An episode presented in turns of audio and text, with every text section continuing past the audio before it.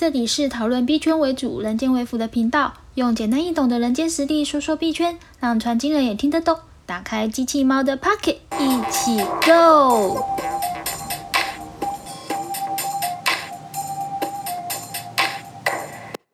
嗨，大家好，我是机器猫，欢迎回到我的频道。今天呢，我们要继续来讲讲什么是预言机 Oracle Machine 的下集。那在开始之前呢，其实这个礼拜就是预言机上集发布出来之后，就陆陆续续有一些听众网友啊，就是有跟我反映说，他们觉得预言机太难了，甚至于也有人就是告诉我说，他回放了两次，然后每一次以前可能都是用正常速度或是加速的方法听我说完。觉得我语速过慢，但这一集呢，却需要放慢速度听，然后一条一条逐步做笔记，然后一边 Google，真的让你们辛苦了。但是我觉得预言机如果能够好好的理解的话，对于你们在呃加密货币圈，其实是真的会很有帮助，因为你会理解很多很多的项目它的运作的方式。有一些听众网友就跟我说，他们真的想要听听其他的东西。那我也在我的 IG 上面开放调查，问问大家的。以基金猫 Pocket Go 这个频道呢，大家对于这个频道的期待，除了听加密货币之外，会想要再听听我说币圈之外的事情吗？我觉得。这个也是一件很棒的事，因为其实就像我们在二十集的时候，我请了米老鼠来，我们人生其实有各个面向，其实人生是有分仓数的，所以在你各个面向的领域里面，呃，我想都会有很多可以分享的事情啦。那我也非常高兴说，最后投票的结果是，呃，有超过一半以上，甚至于大概百分之八十八左右的人，就是会希望。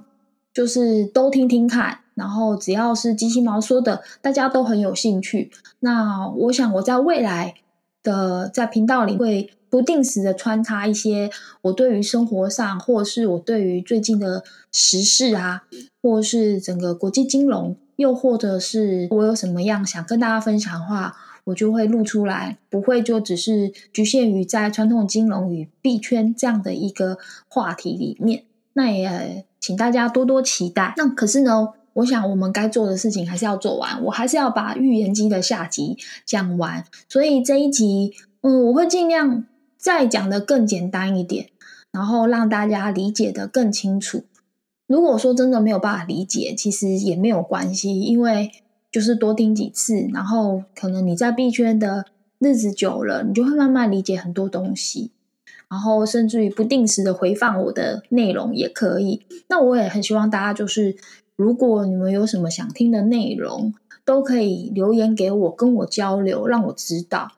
或者是在 IG 私讯我都可以。那我只要在时间上允许的方的状态下，我都会愿意呃去 search，然后分享给大家。有一些人会很好奇的问我说，我到底有没有社畜这个身份，有没有上班？我其实是有的，只是我会尽量的去，呃，把自己的时间管控好。所以说，我的每一集 podcast 其实都常常都是在假日的时候录，然后自己也剪，也是自己去剪辑，然后常常要剪到半夜两三点。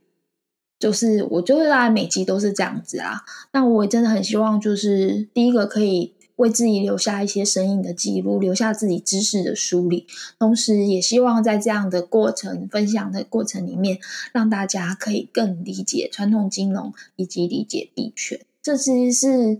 呃我自己的想法啦。那也希望大家嗯可以感受到我的用心。好，那我们今天就正式的开始。我们在上一集有说到，区块链是一个封闭的去中心化的分散式的资料库，同时呢，我们用呃，区块链使用的技术跟应用来去界定区块链的进展，那我们就把它分成了区块链一点零是纯虚拟加密货币的交易记账系统，也就是所谓的分散式账本 DLP。那么到了区块链二点零的这个所谓的以太链的白皮书出来之后，也发明了所谓的智能合约这样的一个东西，因此也让区块链从过去的纯粹的货币交易延伸了。变成了有其他金融领域的应用，而来到了现在，我们在区块链二点零一直准备前进到区块链三点零的时代里面，我们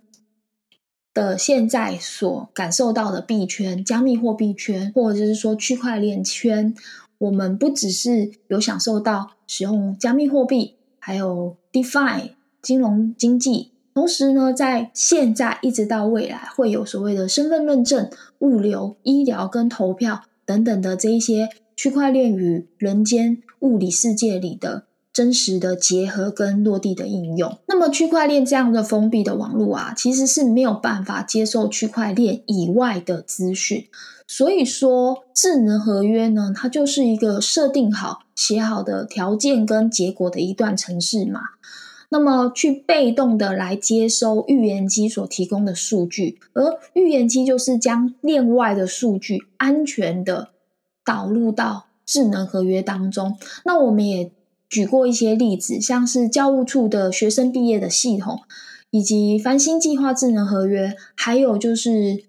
价格币币价的定定的预言机，来去阐述整个预言机的一点零跟二点零的发展阶段。我想有一些网友听完二十一集，还有我刚刚的前集提要之后呢，或许还是不太理解，就是区块链、智能合约跟预言机这三个东西到底是什么样的关联。再用一个更简单的例子来跟大家说，就是我们可以想象，中本聪他创建的第一代的区块链，就像是一个没有门、没有窗的房子，它是没有办法跟外界沟通的，而二点零的区块链呢，因为有了智能合约，它就像是上帝帮这个房子开了一道门窗，而预言机呢，就是可以开启这道门窗的钥匙。所以说啊，有些人会说，预言机是上帝协议中遗失的那一页。希望这一段很简短的举例可以让大家理解。那么，区块链三点零里面还有预言机，它可以使用的应用场景。第三代的预言机，它的运用机制到底是什么呢？其实现阶段的区块链、加密货币圈、币圈，我们就是泛指这些，已经其实有很多机构入场。那么，如果以传统金融的机构来看的话呢，他们可能就是像是。我们前面也曾经说过的，就是基金的部分，他们配置了加密货币，然后形成了所谓的 ETF 之外，还有很多项目方，就像台湾我们大家知道的某某盐酥鸡，还有某某停车场，他们就是把他们实际的呃业务场景呢带进了这个币圈里面，发行了 NFT，然后就有点像会员整一样这样子的方式来进行所谓的。实体的人间跟币圈的一个交互运用，那来增加他们的资金的运用力。那像在美股的部分，去年 Coinbase 我们这个币圈里面的一个交易所，它呢也是准备要做 IPO 嘛，就是所谓的上市柜发行。但它在发行之前，它就先在币圈里面发行了所谓的股权通证，也是一种人间的交易所跟。币圈的交易所的这个实质应用的一个案例之一，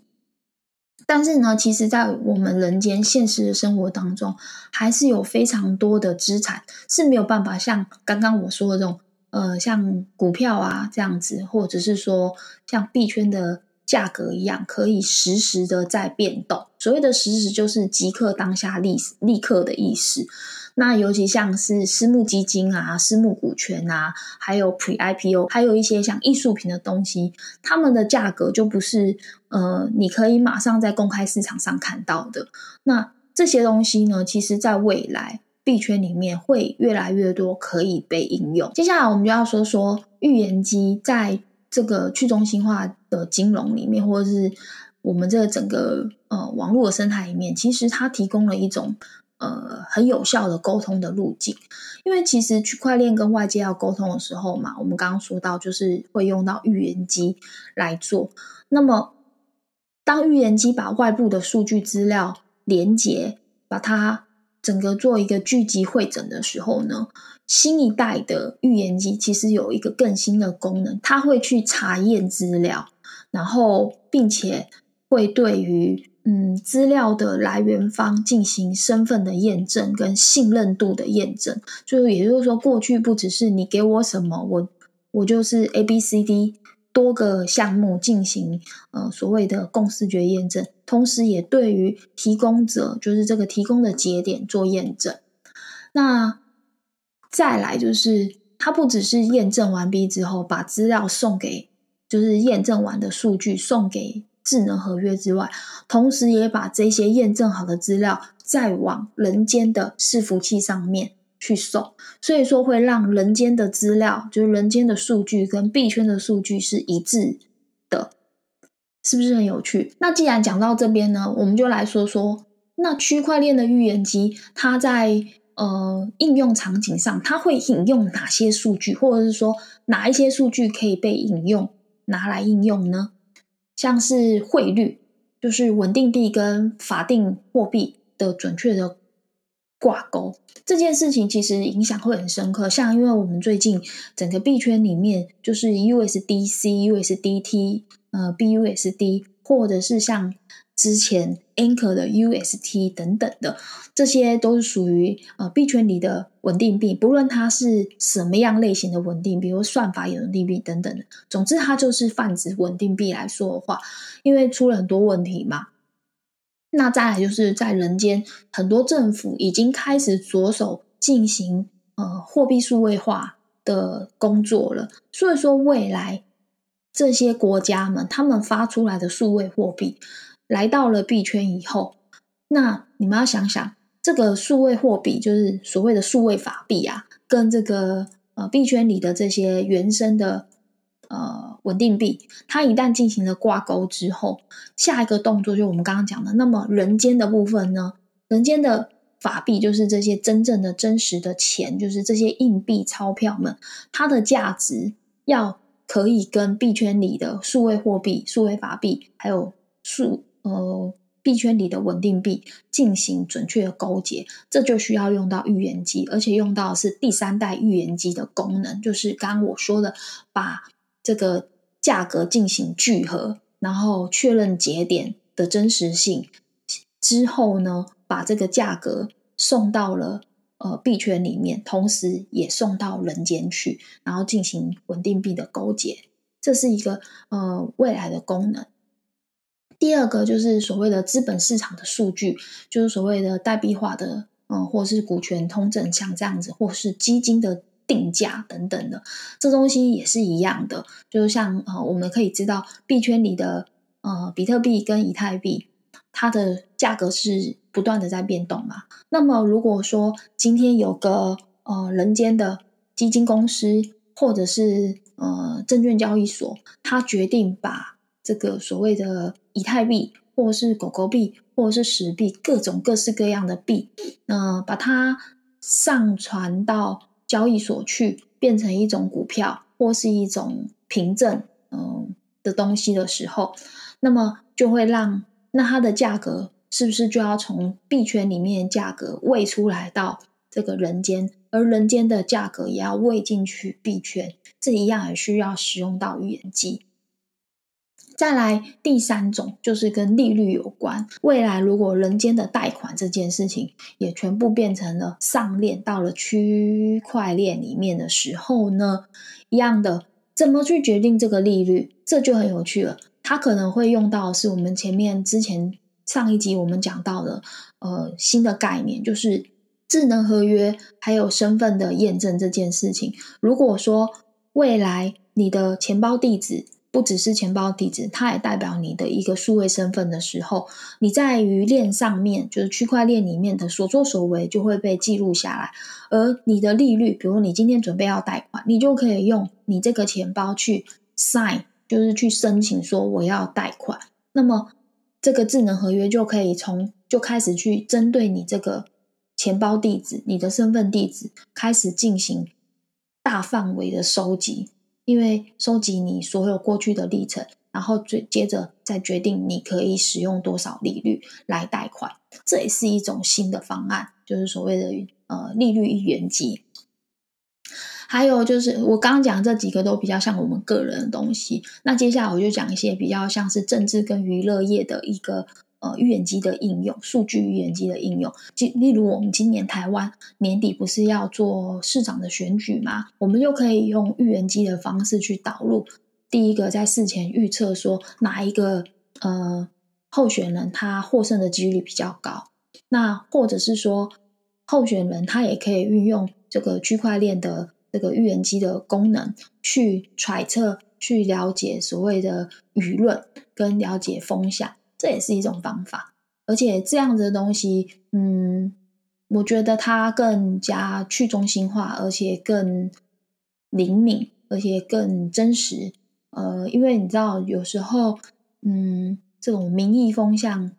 除了会被带动之外，更重要的是会被灌水。所以说，这种所谓的政治事件里面的，嗯，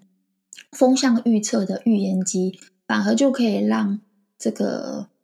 所有的事情，就像是大浪退去的裸泳一样，如此的真实。还有像是体育事件、体育赛事啊，以及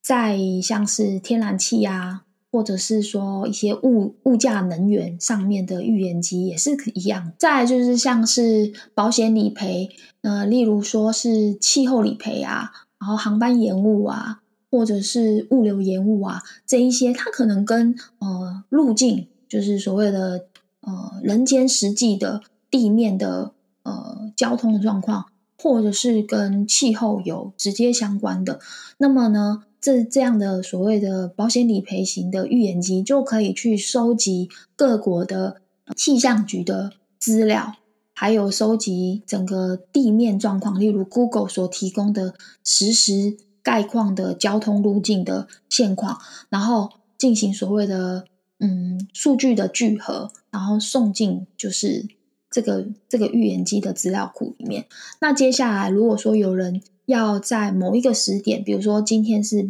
八月十三号来说的话，他要来做嗯八月九号的理赔，或者是去年八月十三的理赔，那么一年前的东西，正常来说就会有模糊空间，因为大家要去思考跟找很多数据去还原，把去年的八月十三到底该不该理赔，是不是有飓风，或者是说嗯。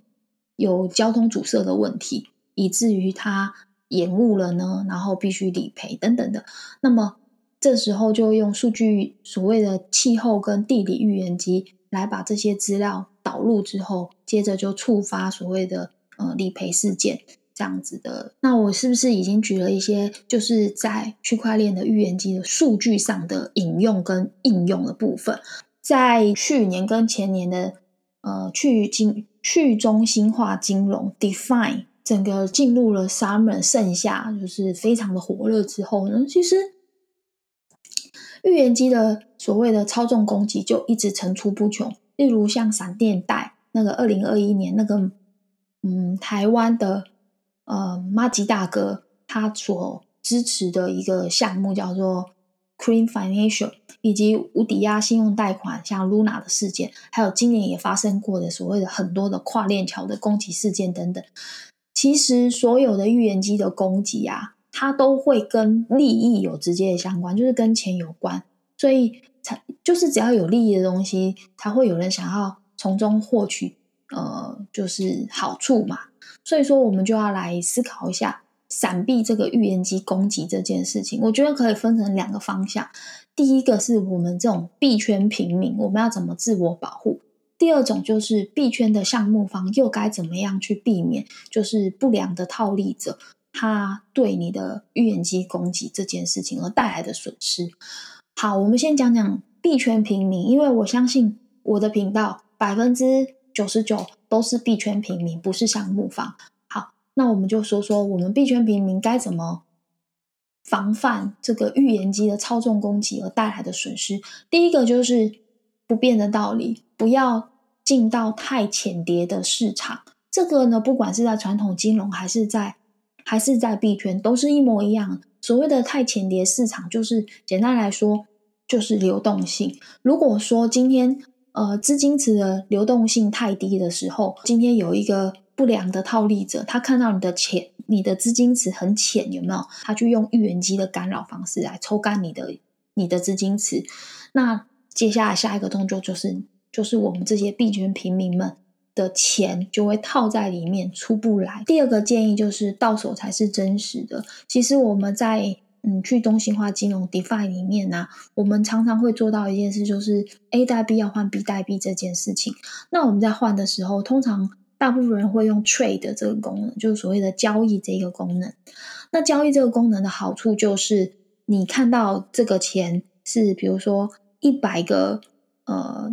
A 代币可以换上一个 B 代币，那当你按下交易的时候呢，往往你换出来的钱并不是这样，因为它会关系到是节点跟路径、节点路径还有花点的问题，然后可能你原本是可以换到一个 U 一个。B 代币，结果换出来只剩下零点五个代币，甚至于换到只剩零点一个代币，这是在 DeFi 里面常常会发生的事情。所以说，如果你想要确保你换的钱误差不会太大的时候呢，我们会比较建议使用的是闪兑。就是所谓的 swap 这个功能，因为你用这个功能的话，确实它的汇率没有那么好。可是我可以保证的是，你是真真实实的，你看到多少就是换到多少，它的滑点极小。应该是说，项目方早就那个交易所的项目方早就已经算好所谓的滑点，它会直接锁定汇率让你直接换，而不是一个变动汇率的方式。再来，我就要讲到是项目方怎么样去避免。这个预言机的攻击这件事情，其实我觉得就是两点啦。哦，我不会去细说，因为我觉得大家要知道的必要性比较低。第一个就是增加最短延迟，然后去降低预言机的灵敏度。第二个呢，就是所谓的项目方呢，或是造势商啊，他要去寻找一个可以。相信的实体的位价的预言机系统，然后呢，这个预言机系统它可能是比较有公信力的，而且它是支援所谓的聚合式的。或是多数据源的，而且是属于可能有一些是叫做 Open Oracle 所谓的公开预言机的机制的。以上呢就是我们今天预言机这一集的内容，也希望对大家有帮助。如果大家觉得有什么想跟我交流回馈的地方，也可以欢迎跟我留言。好，那今天的内容就到这了，谢谢大家，拜拜。